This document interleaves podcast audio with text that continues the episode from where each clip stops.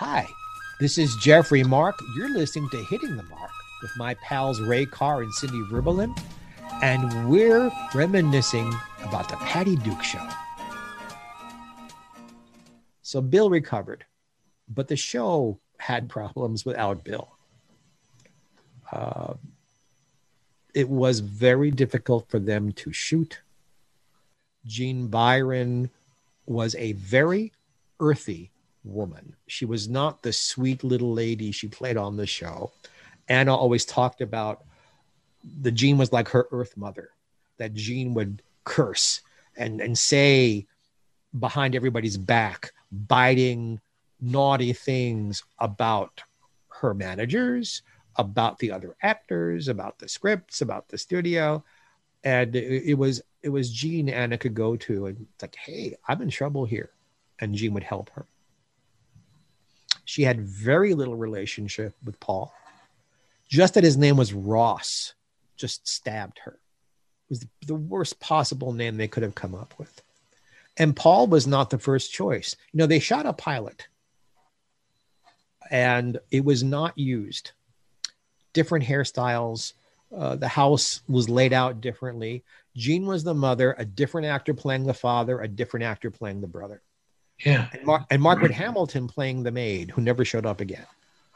And like they did on Star Trek, they took that pilot to save money and they chopped it up and used it as a flashback episode at Christmas of how Kathy first comes to be with the family.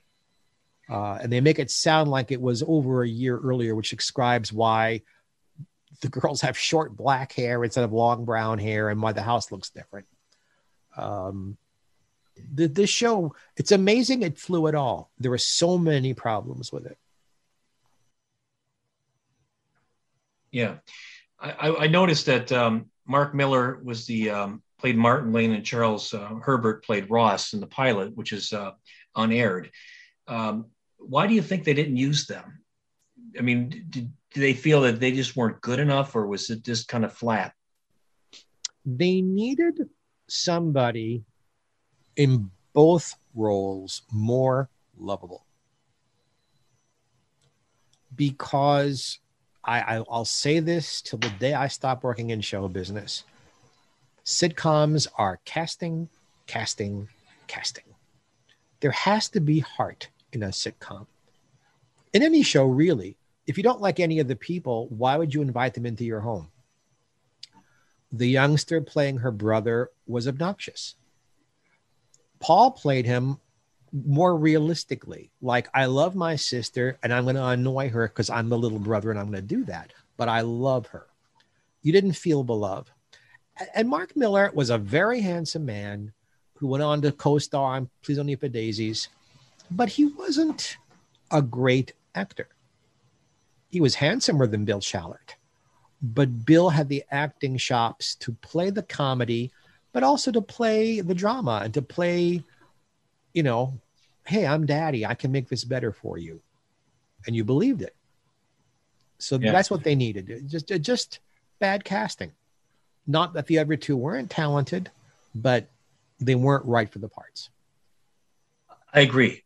Um, I think Schallert, you know, playing the managing editor of the New York Daily Chronicle, I mean, he just had, he played both parts of his work and his home life. Um, you believed him and I enjoyed the show as a kid, and I I was fascinated with with um, just how it all came together. You know, the only unbelievable part of this show, if you're a New Yorker, is that they set the show in Brooklyn Heights. Well, if you look at the house they're living in, it's almost a mansion. This enormous house with multiple bedrooms and this gigantic staircase that goes in four different directions as you go up of it. Yeah. Mm-hmm. Those houses don't exist in Brooklyn Heights. Brooklyn Heights is all row houses and apartment buildings. And that they this they live on the water in Brooklyn Heights on top of that, uh, that doesn't exist.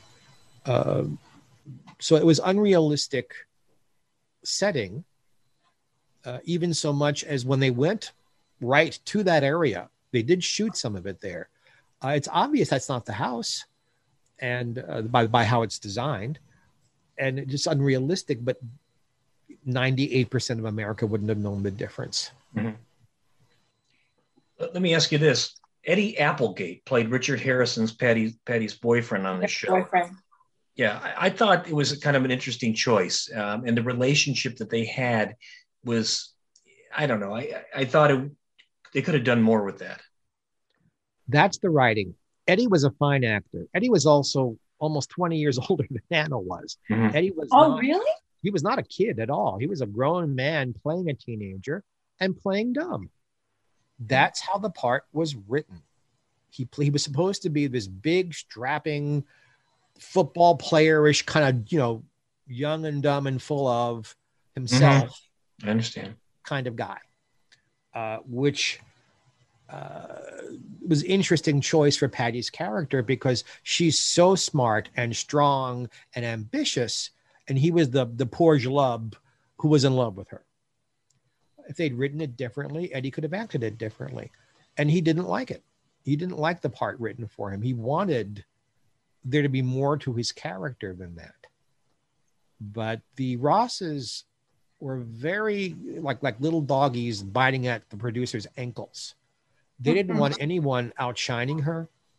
They didn't like it when they had guest stars on the show. Anything that would take the spotlight away from their property so that they weren't there for the good of the show they were there for the good of their pocketbooks and it is during the run of this show that anna divorced herself from these people which we'll get to when we start talking about season three because it's a huge huge sea change in the series it was 104 episodes and uh, season three was uh, 1965 66 if i'm not mistaken well since we're there we'll talk about it so when Anna got close to being 18, she said, No more New York, no more Rosses. They no longer represent me. She wanted the show moved to California, not the setting of the show, but the production of the show. Moved to California, which is why the interior of their house completely changes. It's a basically the same layout, but they didn't bother to bring any of the set pieces with them. How the rooms fit together was different. There was no explanation for it. And the external shoots they did outside the house, uh, no longer on the water. Now they're what they were really was in the, a street in Beverly Hills. They shot a, on a street, actually in Hancock Park is where the house was located, that neighborhood of Los Angeles. So you had all of this LA background going through you now, nothing with New York. And uh, everybody had to pick up and move and go to Los Angeles. And now Anna was living on her own out there. Um, and you saw a whole lot less of Kathy. Uh, they, they began to write Kathy out because we've talked about this before, like with the Brady Bunch. There are only so many stories you can do about identical cousins after a while, the show has to be about one of them. And the, although Kathy was the much better acting choice for Anna, the more interesting choice, I would have loved to have seen a Kathy series all by itself. Mm-hmm. Uh, they chose that that Patty was the character they were going to focus on, and uh, the show took on a different flavor. It was obvious she was getting older. It was obvious she was a real woman at this point, not really a teenager anymore. And the writing was on the wall. Uh, times were changing. Uh, the last season, ABC, which was the network the show was on, canceled everything. they almost completely started from scratch in the 1966 and 67 seasons that's when they the Donna Reed show was canceled, Ozzie and Harriet was canceled, the Patty Duke show was canceled. All of those family comedies ABC had went away. My three sons had already migrated over to CBS, and uh, what they were left with was Bewitched and other things like it. That girl, they were going in a different direction, and they were going in color. So the Patty Duke show just became this afterthought uh, but happily for all of them, it did really well in syndication. Young people loved it, and it was played.